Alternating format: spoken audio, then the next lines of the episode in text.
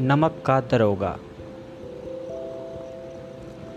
जब नमक का नया विभाग बना और ईश्वर प्रदत्त वस्तु के व्यवहार करने का निषेध हो गया तो लोग चोरी छिपे इसका व्यापार करने लगे। अनेक प्रकार के छल प्रपंचों का सूत्रपात हुआ। कोई घूस से काम निकालता था, कोई चालाकी से। अधिकारियों के पाव बारह थे। पटवारीगिरी का सर्वसम्मानित पद छोड़ छोड़कर लोग इस विभाग की बरकंदाजी करते थे। इसके दारोगा पद के लिए तो वकीलों का भी जी ललचाता था। यह वह समय था जब अंग्रेज़ी शिक्षा और ईसाई मत को लोग एक ही वस्तु समझते थे। फारसी का प्राबल्य था।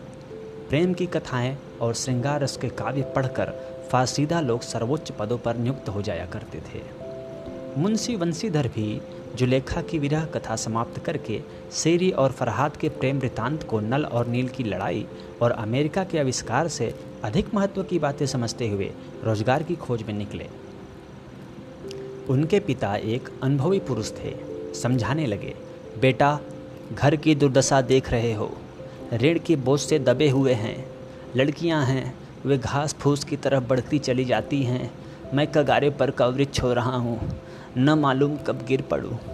अब तुम ही घर के मालिक मुख्तार हो। नौकरी में ओहदे की ओर ध्यान मत देना। यह तो पीर का मजार है। निगाह चढ़ावे और चादर पर रखनी चाहिए। ऐसा काम ढूंढना जहाँ कुछ ऊपरी आए हो। मासिक वेतन तो पूरन मासी का चाँद है, जो एक दिन दिखाई देता है और घटते घटते लुप्त हो जाता है। ऊपरी आय बहता हुआ स्रोत है। जिससे सदैव प्यास बुझती है। वेतन मनुष्य देता है, इसी से उसमें वृद्धि नहीं होती। ऊपरी आमदनी ईश्वर देता है, इसी से उसकी बरकत होती है। तुम स्वयं विद्वान हो, तुम्हें क्या समझाऊं? इस विषय में विवेक की बड़ी आवश्यकता है। मनुष्य को देखो, उसकी आवश्यकता को देखो और अवसर को देखो। उसके उपरांत जो उचित समझो, करो। गरज वाले आदमी के साथ कठोरता करने में लाभ ही लाभ है, लेकिन बेगरज को दाव पर पाना जरा कठिन है। इन बातों को निगाह में बाँध लो, यह मेरी जन्म भर की कमाई है। इस उपदेश के बाद पिताजी ने आशीर्वाद दिया। वंशीधर आज्ञाकारी पुत्र थे। ये बातें ध्यान से सुनी और तब घर से चल खड़े हुए। इस विस्तृत संसार में उनके लिए धैर्य अपना मित्र, बुद्धि अपने पथ प्रदर्शक और आत्मावलंबन ही अपना सहायक था। लेकिन अच्छे शकुन से चले थे। जाते ही जाते नमक विभाग के दरोगा पद पर प्रतिष्ठित हो गए। वेतन अच्छा और ऊपरी आय का तो ठिकाना ही न था। वृद्ध मुंशी जी को सुख संवाद मिला तो फूले न समाये।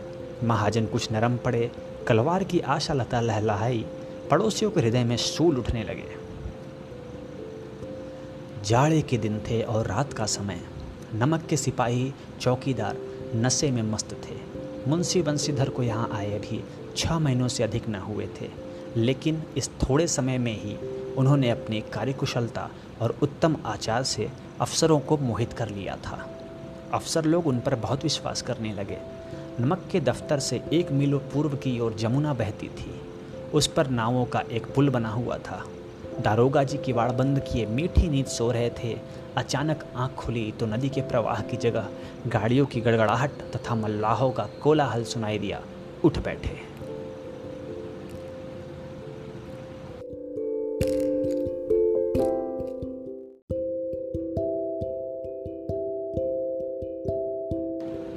इतनी रात गए गाड़ियाँ क्यों नदी के पार जाती हैं? अवश्य कुछ न कुछ गोलमाल है। तर्क ने भ्रम को पुष्ट किया, वर्दी पहनी, तमंचा जेब में रखा और बाद की बात में घोड़ा बढ़ाए हुए पुल पर आ पहुँचे। गाड़ियों की एक लंबी कतार पुल के पार जाती देखी। डांट कर पूछा, किसकी गाड़ियाँ हैं? थोड़ी देर तक सन्नाटा रहा। आदमियों में कुछ कानाफूसी हुई। तब आगे वाले ने कहा, पंडित अलोपी दीन की। कौन पंडित अलोपीदीन दातागंज के। मुंशी वंशीधर चौके। पंडित अलोपीदीन इस इलाके के सबसे प्रतिष्ठित जमींदार थे। लाखों रुपए का लेन देन करते थे। इधर छोटे से बड़े कौन ऐसे थे जो उनके ऋणी ना हो? व्यापार भी बड़ा लंबा चौड़ा था। बड़े चलते पुरजे आदमी थे। अंग्रेज़ अफसर उनके इलाके में शिकार खेलने आते और उनके मेहमान होते। बारहों मास सदा व्रत चलता था।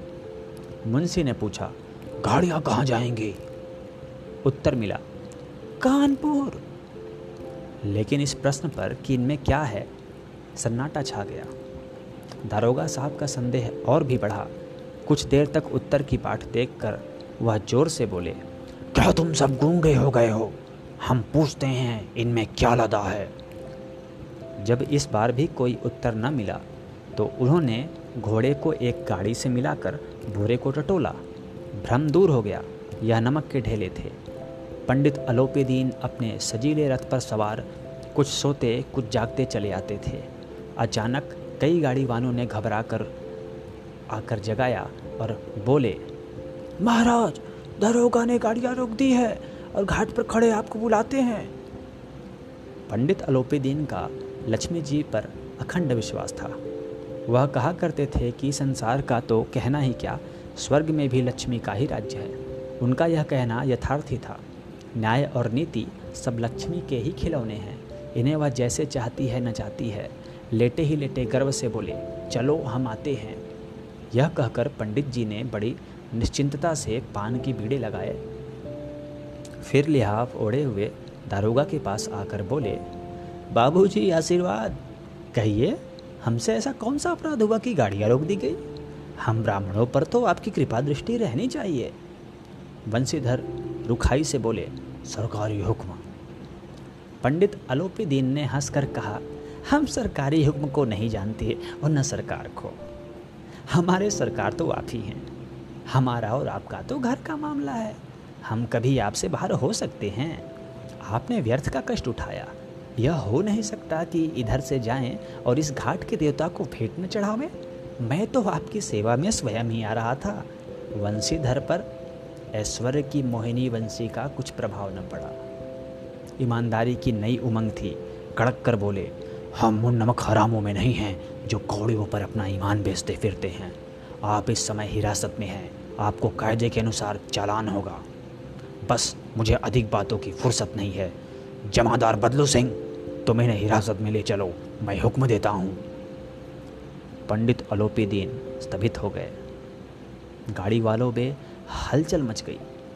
पंडित जी के जीवन में कदाचित यह पहला ही अवसर था कि पंडित जी को ऐसी कठोर बातें सुननी पड़ी। बदलू सिंह आगे बढ़ा, किंतु रोब के मारे यह साहस न हुआ कि उनका हाथ पकड़ सके। पंडित जी ने धर्म को धन का ऐसा निरादर करते कभी न देखा था। विचार किया कि यह अभी उदंड लड़का है। माया मोह के जाल में अभी नहीं पड़ा। अल्लड़ है, झिझकता है। बहुत दिन भाव से बोले, बाबू साहब, ऐसा न कीजिए, हम मिट जाएँगे। इज़्ज़त धूल में मिल जाएगी। हमारा अपमान करने से आपके हाथ क्या आएगा? हम किसी तरह आपसे बाहर थोड़े ही हैं। वंशीधर ने कठोर स्वर में कहा, हम ऐसी बातें नहीं सुनना चाहते। अलोपी दीन ने जिस सहारे को चट्टान समझ रखा था, वह पैरों के नीचे खिसकता हुआ मालूम हुआ। स्वाभिमान और धन ऐश्वर्य को कड़ी चोट लगी। किंतु अभी तक धन की सांख्यिक शक्ति का पूरा भरोसा था। अपने मुख्तार से बोले लाला जी एक हज़ार के नोट बाबू साहब को भेंट करो। आप इस समय भूखे सिंह हो रहे हैं।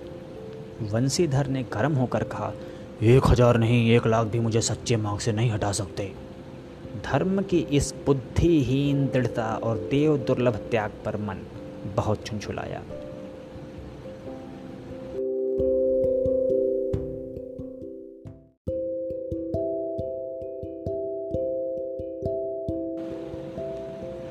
धर्म की इस बुद्धिहीन दृढ़ता और देव दुर्लभ त्याग पर मन बहुत झुंझुलाया। अब दोनों शक्तियों में संग्राम होने लगा। धन ने उछल उछल कर आक्रमण करने शुरू किए। एक से पाँच पाँच से दस दस से पंद्रह और पंद्रह से बीस हज़ार तक नौबत पहुँची। किंतु धर्म अलौकिक वीरता के साथ बहुसंख्यक सेना के सम्मुख अकेला पर्वत की भांति अटल, अविचलित खड़ा था। अलोपे दिन निराश होकर बोले, अब इससे अधिक मेरा साहस नहीं, आगे आपको अधिकार है। वंशीधर ने अपने जमादार को ललकारा। बदलू सिंह मन में दारोगा जी को गालियाँ देता हुआ पंडित आलोपी दिन की ओर बढ़ा। पंडित जी घबरा कर दो तीन कदम पीछे हट गए। अत्यंत दीनता से बोले बाबू साहब ईश्वर के लिए मुझ पर दया कीजिए। मैं पच्चीस हज़ार पर निपटारा करने को तैयार हूँ। असंभव बात है। तीस हज़ार पर किसी तरह भी संभव नहीं। क्या चालीस हज़ार पर भी नहीं? चालीस हज़ार नहीं, चालीस लाख पर भी असंभव है। बदलू सिंह, इस आदमी को हिरासत में ले लो। अब मैं एक शब्द भी नहीं सुनना चाहता। धर्म ने धन को पैरों तले कुचल डाला। अलोपीदीन ने एक हृष्ट पुष्ट मनुष्य को हथकड़िया लिए हुए अपनी तरफ़ आते देखा। चारों ओर निराश और कातर दृष्टि से देखने लगे। इसके बाद मूर्छित होकर गिर पड़े। दुनिया सोती थी, पर दुनिया की जीभ जागती थी। सवेरे देखिए तो बालक वृद्ध सबके मुँह से यही बात सुनाई देती थी। जिसे देखिए वही पंडित जी के इस व्यवहार पर टीका टिप्पणी कर रहा था। निंदा की बौछारें हो रही थी। मानो संसार से अब पापी का पाप कट गया। पानी को दूध के नाम से बेचने वाला ग्वाला कल्पित रोजनामचे भरने वाले अधिकारी वर्ग, रेल में बिना टिकट सफ़र करने वाले बाबू लोग, जाली दस्तावेज़ बनाने वाले सेठ और साकार, यह सब के सब देवताओं की भांति गर्दने चला रहे थे। जब दूसरे दिन पंडित आलोपी दीन अभियुक्त होकर कांस्टेबलों के साथ हाथों में हथकड़ियाँ, हृदय में ग्लानी और छोप भरे लज्जा से गर्दन झुकाए अदालत की तरफ़ चले तो सारे शहर में हलचल मच गई। मेलों में कदाचित आँखें इतने व्यग्र न होती होंगी। भीड़ के मारे छत और दीवार में कोई भेद न रहा, किंतु अदालत में पहुँचने की देर थी। पंडित अलोपी दीन इस अगाध वन के सिंह थे। अधिकारी वर्ग उनके भक्त, अमले उनके सेवक, वकील मुख्तार उनके आज्ञा पालक और अर्दली चपरासी तथा चौकीदार तो उनके बिना मोल के गुलाम थे। उन्हें देखते ही लोग चारों तरफ़ से दौड़े। सभी लोग विस्मित हो रहे थे, इसलिए नहीं कि अलोपीदीन ने यह कर्म किया, बल्कि इसलिए कि वह कानून के पंजे में कैसे आए। ऐसा मनुष्य जिसके पास असाध्य साधन करने वाला धन और अनन्य वाचालता हो, वह क्यों कानून के पंजे में आए? प्रत्येक मनुष्य उनसे सहानुभूति प्रकट करता था। बड़ी तत्परता से इस आक्रमण को रोकने के निमित्त वकीलों की एक सेना तैयार की गई। न्याय के मैदान में धर्म और धन में युद्ध ठन गया। वंशीधर चुपचाप खड़े थे। उनके पास सत्य के सिवा न कोई बल था, न स्पष्ट भाषण के अतिरिक्त कोई शस्त्र। गवाह थे, किंतु लोभ से डावाडोल। यहाँ तक कि मुंशी जी को न्याय भी अपनी ओर कुछ खींचा हुआ दिख पड़ता था। वह न्याय का दरबार था, परंतु उसके कर्मचारियों पर पक्षपात का नशा छाया हुआ था। किंतु पक्षपात और न्याय का क्या मेल? जहाँ पक्षपात हो वहाँ न्याय की कल्पना नहीं की जा सकती। मुकदमा शीघ्र ही समाप्त हो गया। डिप्टी मजिस्ट्रेट ने अपनी तजवीज़ में लिखा, पंडित अलोपीदीन के विरुद्ध दिए गए प्रमाण निर्मूल और भ्रमात्मक हैं। वह एक बड़े भारी आदमी हैं। यह बात कल्पना के बाहर है कि उन्होंने थोड़े लाभ के लिए ऐसा दुस्साहस किया हो। यद्यपि नमक के दरोगा मुंशी वंशीधर का अधिक दोष नहीं है, लेकिन यह बड़े खेत की बात है कि उसकी उद्दंडता और विचारहीनता के कारण एक भले मानुष को कष्ट झेलना पड़ा। हम प्रसन्न हैं कि वह अपने काम में सजग और सचेत रहता है, किंतु नमक के मुकदमे की बढ़ी हुई नमक से हलाली ने उसके विवेक और बुद्धि को भ्रष्ट कर दिया। भविष्य में उसे होशियार रहना चाहिए। वकीलों ने यह फैसला सुना और उछल पड़े। पंडित अलोपीदीन मुस्कुराते हुए बाहर निकले। स्वजन बांधवों ने रुपए की लूट की। उदारता का सागर उमड़ पड़ा। उसकी लहरों ने अदालत की नींव तक हिला दी। जब वंशीधर बाहर निकले तो चारों ओर उनके ऊपर व्यंग बाड़ों की वर्षा होने लगी। चपरासियों ने झुक झुक कर सलाम किए, किंतु इस समय एक कटु वाक्य, एक एक संकेत उनकी गर्भाग्नि को प्रज्वलित कर रहा था। कदाचित इस मुकदमे में सफल होकर वह इस तरह अकड़ते हुए न चलते। आज उन्हें संसार का एक खेदजनक विचित्र अनुभव हुआ। न्याय और विद्वता लंबी चौड़े उपाधियाँ बड़ी बड़ी दाढ़ियाँ ढीले चोगे एक भी सच्चे आदर का पात्र नहीं है। वंशीधर ने धन से पैर मोल लिया था। उसका मूल्य चुकाना अनिवार्य था। कठिनता से एक सप्ताह बीता होगा कि मुतली का परवाना आ पहुँचा। कार्यपरायणता का दंड मिला। बेचारे भग्न हृदय, शोक और खेत से व्यथित घर को चले। बूढ़े मुंशी जी तो पहले ही से कुलबुड़ा रहे थे। कि चलते चलते इस लड़के को समझाया था, लेकिन इसने एक न सुनी। सब मनमानी करता है। हम तो कलवार और कसाई के तगादे से हैं, बुढ़ापे में भगत बनकर बैठे और वहाँ बस वही सूखी तनख्वाह हमने भी तो नौकरी की है, और कोई अहदेदार नहीं थे, लेकिन काम किया, दिल खोल कर किया, और आप ईमानदार बनने चले हैं। घर में चाहे अंधेरा हो, मस्जिद में अवश्य दिया जलाएँगे। खेद ऐसी समझ पर। पढ़ना लिखना सब अखारत गया।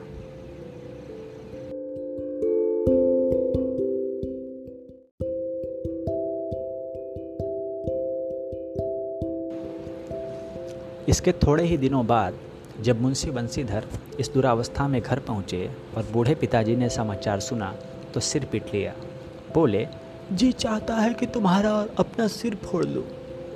बहुत देर तक पछता पछता कर हाथ मलते रहे।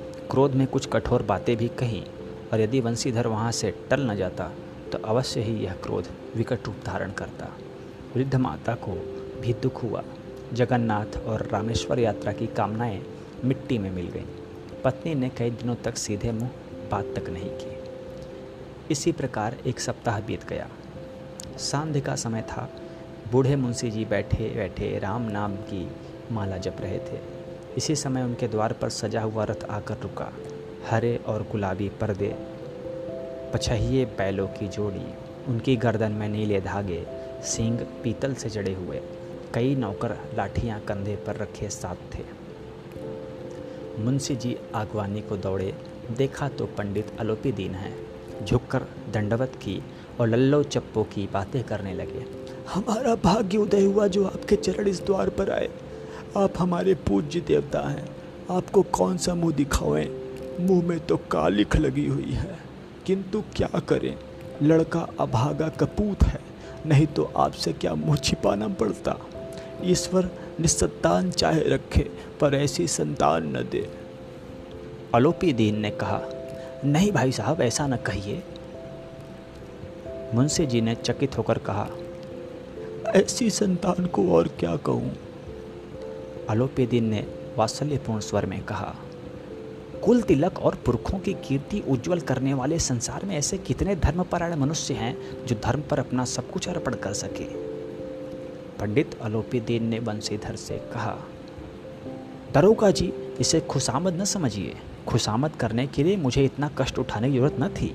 उस रात को आपने अपने अधिकार बल से अपनी हिरासत में लिया था। किंतु आज मैं स्वेच्छा से आपकी हिरासत में आया हूँ। मैंने हज़ारों रईस और अमीर देखे, हज़ारों उच्च पदाधिकारियों से काम पड़ा, किंतु परास्त किया तो आपने। मैंने सबको अपना और अपने धन का गुलाम बनाकर छोड़ दिया। मुझे आज्ञा दीजिए कि आपसे कुछ विनय करूँ।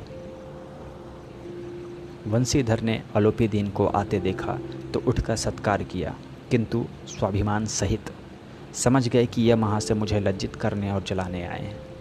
क्षमा प्रार्थना की चेष्टा नहीं की। वरन उन्हें अपने पिता की यह ठाकुर सुहाते की बात असह्य से प्रतीत हुई। पर पंडित जी की बातें सुनी तो मन की मैल मिट गई। पंडित जी की ओर उड़ती हुई दृष्टि से देखा, सद्भाव झलक रहा था। गर्व ने अब लज्जा के सामने सिर झुका दिया। शर्माते हुए बोले, यह आपकी उदारता है जो ऐसा कहते हैं। मुझसे जो कुछ अभिनय हुई है, उसे क्षमा कीजिए। मैं धर्म की पेड़ी में जकड़ा हुआ था, नहीं तो वैसे मैं आपका दास हूँ। जो आज्ञा होगी, वह मेरे सिर माथे पर। अलोपी दीन ने विनीत भाव से कहा, नदी तट पर आपने मेरी प्रार्थना नहीं स्वीकार की थी, किंतु आज स्वीकार करनी पड़ेगी। वंशीधर बोले, मैं किस योग्य हूँ? किंतु जो कुछ सेवा मुझसे हो सकती है, उसमें त्रुटि न होगी। अलोपी दीन ने एक स्टाम्प लगा हुआ पत्र निकाला और उसे वंशीधर के सामने रखकर बोले, इस पद को स्वीकार कीजिए और अपने हस्ताक्षर कर दीजिए। मैं ब्राह्मण हूँ जब तक यह सवाल पूरा न कीजिएगा, द्वार से न हटूँगा। मुंशी बंसीधर ने उस कागज़ को पढ़ा तो कृतज्ञता से आँखों में आँसू भर आए। पंडित अलोपी दीन ने उनको अपनी सारी जायदाद का स्थायी मैनेजर नियत किया था। छः हज़ार वासक वेतन के अतिरिक्त रोज़ाना खर्च अलग, सवारी के लिए घोड़ा, रहने को बंगला, नौकर चाकर मुफ़्त, कंपित स्वर में बोले, पंडित जी, मुझमें इतनी सामर्थ्य नहीं है कि आपकी उदारता की प्रशंसा कर सकूँ। किंतु ऐसे उच्च पद के योग्य नहीं हो। आलोपी दिन हंस कर बोले, मुझे समय एक अयोग्य मनुष्य की ही ज़रूरत है। वंशीधर ने गंभीर भाव से कहा, यो मैं आपका दास हूँ। आप जैसे कीर्तिवान सज्जन पुरुष की सेवा करना मेरे लिए सौभाग्य की बात है। किंतु मुझमें न विद्या है, न बुद्धि, न वह स्वभाव जो इन त्रुटियों की पूर्ति कर देता है। ऐसे महान कार्य के लिए एक बड़े मर्मज्ञ अनुभवी मनुष्य की ज़रूरत है। अलोपी दीन ने कलम दान से कलम निकाली और उसे वंशीधर के हाथ में देकर बोले, न मुझे विद्वता की चाह है, न अनुभव की, न मर्मज्ञता की, न कार्यकुशलता की। इन गुणों के महत्व को खूब पा चुका हूँ। अब सौभाग्य और सुअवसर ने मुझे वह मोती दे दिया, जिसके सामने योग्यता और विद्वता की चमक फीकी पड़ जाती है। यह कलम लीजिए, अधिक सोच विचार न कीजिए। दस्तखत कर दीजिए परमात्मा से यही प्रार्थना है कि वह आपको सदैव वही नदी के किनारे वाला बेमुरवत उदंड कठोर परंतु धर्मनिष्ठ दरोगा बनाए रखे बंसीधर की आँखें डब डब डब डब डब डब डब डब डब डब